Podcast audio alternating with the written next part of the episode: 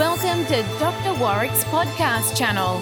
Warwick is a practicing cardiologist and author with a passion for improving care by helping patients understand their heart health through education. Warwick believes educated patients get the best health care. Discover and understand the latest approaches and technology in heart care and how this might apply to you or someone you love.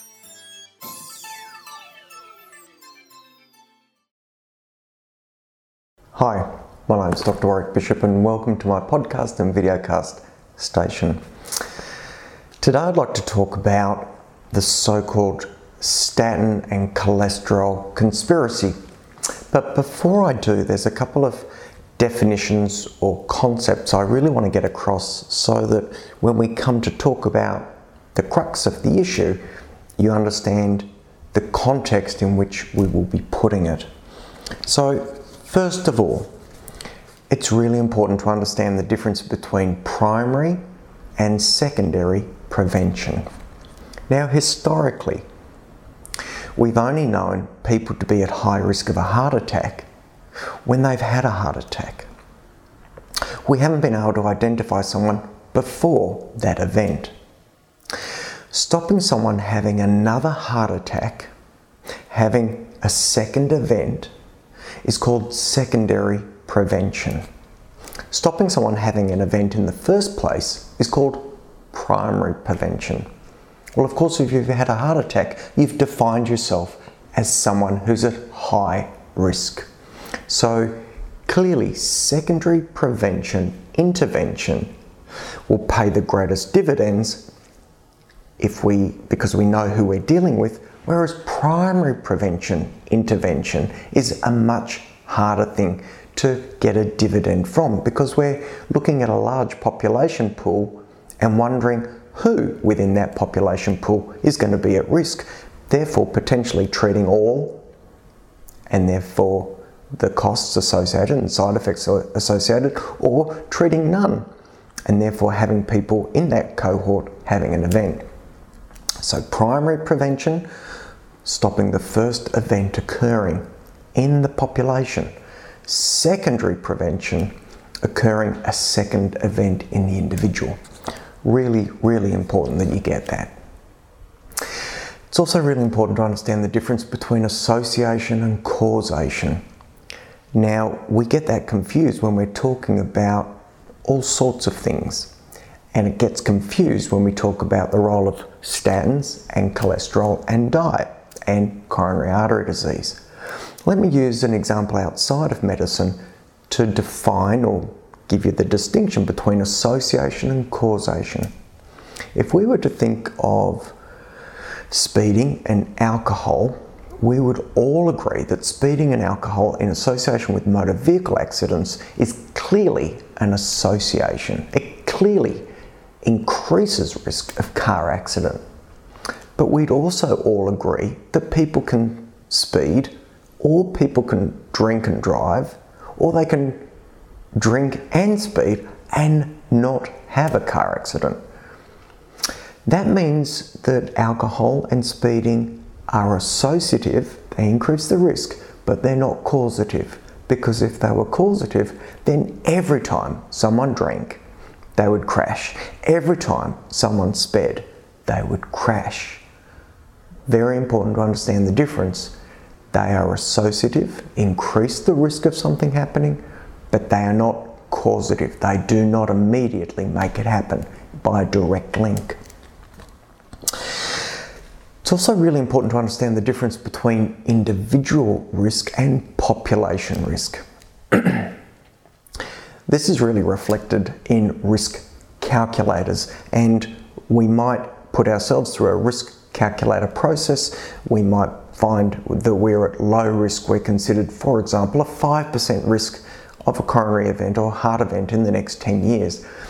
Well, if you think that through, that low risk could be reframed and described in a different way. And the way that I would put it is to say,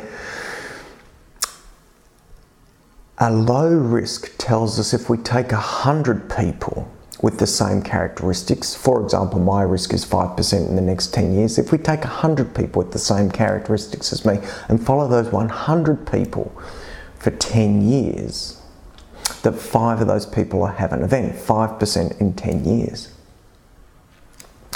Because the event rate will be either 100% or 0%, depending on whether you're implicated with a heart attack or not. That is the individual risk versus the population risk. The population has an event rate of 5% for 10 years, but the individual will have an event rate of either 0% or 100%. So there is a disconnect between a population based assessment and what happens to the individual. It's important to understand that. There's also in association with, sorry, in conjunction with association and causation, it's also to understand important to understand that we need to discern absolute versus contributory. Because some of the conversations around particularly cholesterol and statins have been polarized to absolute uh, laws if you like or absolute rights when really they should be in the context of contributory so, one factor in regard to coronary artery disease is unlikely to be the full explanation within an individual. So, absolute versus contributory. And this also ties in with single versus multifactorial. And I think we'd all agree one would have to be fairly short sighted to think that coronary artery disease is a single factor process. Of course, it's a multi factor process. And so to try and get an absolute truth, uh, talking about only one aspect of it, suddenly doesn't seem to hold water if you think it through. The problem is that the debate has polarized people a bit, and we've moved to concepts of good and bad, right and wrong, rather than relative risk and relative benefit for an individual. And it's really important we get that as well because while we're standing uh, looking to be polarized, we're missing all the subtlety, all the variation in between. So, with that said, and hopefully you've got that behind you, let me kick off with where this controversy started. And it was around about 2013. There were two main papers put out in the British Medical Journal, one by uh, Ab- Abramson and one by Malhotra. Now, Abramson basically suggested that low risk people, uh, low risk people for heart disease, probably shouldn't be taking uh, cholesterol tablets routinely. So, individuals with less than a 10% risk over 10 years, he put that the cost effectiveness and quality of life impacts meant that this was just not worth doing. Basically, looking to treat the 100 to help the 10 or less. And that's a pretty fair premise. Of course, in my own uh, practice, I'm interested in imaging the arteries to try, of that 100 to try and find the arteries that look unhealthy so that I can actually be more targeted in my approach, more precise for the individual. So, a pretty reasonable position to offer. The second paper by Malhotra was titled Saturated Fat Not Major Issue. And he pushed back on the Ancel Keys seven countries observational data set and really started to um, make the point that maybe saturated fats were being um, blamed and maligned uh, unfairly in coronary artery disease. But really importantly, what he pointed out was that if we reduce fats out of our major food groups, something else tends to go in. And what tends to happen is that because most of our food is driven by commercial uh, entities, if we take fat out of a food, then as a commercial entity producing that food, you have to look at what to put in. And with three macronutrients, which is fat, protein, and sugar, one then has to ask if we're taking the fat out and we've got to put protein or sugar back in, which will we put in, protein or sugar? And if I were to ask a very simple question, what do you think is more expensive, protein or sugar? I think that's the answer. So Malhotra was making the point that if we drive reduced fat consumption, we inadvertently drive increased sugar consumption. And this is an area of interest for me. I think that sugar will turn on insulin. Insulin is a storage hormone. If we are storing energy, we tend to store it as fat. And so the consequence of reduced fat in our diet can be increased sugar in those food products can be increased insulin stimulation, can be increased fat gain, and the consequences of fat gain, obesity, are as detrimental as the fat in the first place. I think a really valid point and one that's certainly worth continuing to talk about. Malhotra also uh, made advocacy of the Predimed trial, which was released around about the same time. And the Predimed trial was a primary prevention study taking uh, Spanish, predominantly men, at high risk and subjecting them to a Mediterranean diet, either enhanced with olive oil or enhanced with nuts, compared to a low fat diet. And this clearly showed us that the Mediterranean diet, either with olive oil or nuts, was superior to a reduced fat diet for those men. So, a really nice reminder that all fat may not be bad. Extra virgin olive oil and the nut and nut oils may well be beneficial, and that low fat of its own didn't seem to confer any significant benefit, or at least um, it was not as beneficial as the Mediterranean diet. Well, when this information came out, there were some back and forth letters, some correspondence, which really started a debate and a bit of a heated debate at that. And a professor, Rory Collins, who was professor of medicine and epidemiology at Oxford, and a, a, member of the Cholesterol Treatment Trialists Collaboration, a group of uh, trialists who had had really an interest in cholesterol management, reduction of cholesterol to prevent coronary artery disease, wrote back and really looked to take apart some of the aspects of Abramson's and Malhotra's papers. Well, the back and forth from that led to the request for exposure and openness of the data that formed the basis of the cholesterol treatment trialist collaboration uh, positions, and that meant that different trials needed to be offered up and data sets collected, and to be honest, to a large degree, as far as I can read, the conversation or the discussion got somewhat waylaid in the detail of trying to get this information, which had been scattered, difficult to track down, and it moved into a space of conspiracy. Now, uh, Maryanne Demasi, who is an Australian scientific reporter uh, and scientist, uh, has covered this very eloquently and allows uh, a recognition of some of the shortfallings in that data collection and the difficulty in obtaining it. But to my mind, that's a little bit of a sub issue, and I'd like to take that controversy out of it and let's stick with the facts rather than the to and froing accusatory defensive remarks between Collins, uh, Abramson, and Malhotra. So, 2016 saw Ramsden release a re-evaluation of some data from a trial called the Minnesota, Minnesota Coronary Experiment, which had run over five years, looked at over 9,000 patients who were residents of nursing homes or mental institutions. There was some unpublished data, and Ramsden went back and looked through that, really specifically looking at the association with serum cholesterol and event. The Minnesota coronary experiment looked at reducing uh, saturated fats in the diet by putting in a vegetable oil, linoleic acid, and they obtained that from either corn oil or corn oil margarine.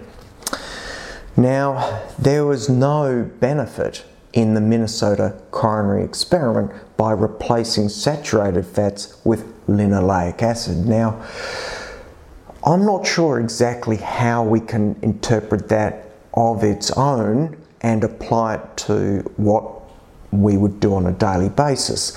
Where I think uh, it leaves us is telling us that using a polyunsaturated fat derived from corn, which is linoleic acid in large amounts, to replace saturated fats doesn't really affect outcome in terms of uh, cardiovascular disease in people who may be at high risk for other reasons, mental institutions and nursing homes. What it doesn't help us with is the replacement of saturated fat with extra virgin olive oil or nuts, which would be oleic acid and a monounsaturated fat. So the Minnesota coronary experiment is really important and interesting. It gives us some insight that linoleic is probably not the uh, fatty acid to replace saturated fats. It's not the polyunsaturated fatty acid to replace fats, but it doesn't help us with the monounsaturates. But the significant primary prevention trial, which was first released in 2013 and then with some corrections released a number of years later, was the PREDIMED study. This really looked at over 7,000 high risk uh, individuals who had not had an event there was no question that a Mediterranean diet enhanced with olive oil or nuts was beneficial for this group over and above a control or low fat diet. And I think this is a really important starting point. We know in the secondary prevention space that the DART study and the Spokane study, both of which took individuals who were at, who had had an event and put in place really predominantly Mediterranean style diets, generally enhanced with either olive oil or fish oil, clearly both showed benefit as well. So I think this concept um, is one of let's think about the Mediterranean diet, let's think about enhancement with uh, particularly oleic or monounsaturated fats, nuts, and potentially also omega 3 oils. In summary, remember in primary prevention, probably it doesn't make sense to put statins in the water. So I'm a bit supportive of that initial work uh, that Abramson put out. I think reducing uh, fats in the diet at the expense of increasing sugars is problematic, and, and I agree with um, Malhotra in that space. We know that lowering LDL cholesterol with linoleic acid, as per the Minnesota Heart experiment, is really not beneficial for cardiovascular outcome. So maybe we shouldn't be doing it. I think the PREDIMED study stands out powerfully uh, with extra virgin olive oil, nuts, sensible Mediterranean diet with lots of leafy greens, garlic, grains, uh, makes a lot of sense and certainly over and above a low fat diet, and certainly given the benefit over a low fat diet, points away from fat of its own being an absolute or singular cause. I think we can also sidestep the conspiracy theory. Um, I think there's been issues in the back and forth with regard to the data that's been produced, but personally, I'm uh, close, closely associated with a number of uh, leading researchers in Australia, I know that the ethics of these individuals is beyond reproach. I know that uh, myself, uh, following their lead, their guidance, we are really undertaking therapies that we believe truly to be the right thing for individual patients based on those individual patients' specific needs. In terms of secondary prevention, I think the DART trial and Spokane again reassure us that the Mediterranean diet enhanced with fish oil, nuts, and olive um, fish oil, nuts, and olive oil is got to be the right thing to be doing. So remember, we're talking about associations. We need to think about the individual. This is not a conversation about good or bad. It's a conversation about contributory and multifactorial. Well, I hope I've been able to answer a substantial amount around the cholesterol and statin conspiracy for you. Uh, as always, if you have any queries or questions, drop me a note. You know the email address. Thank you for listening. That was a long one. I do wish you the very best as always. And till next time, look after yourself, laugh a lot, and please don't die from a heart attack. Goodbye.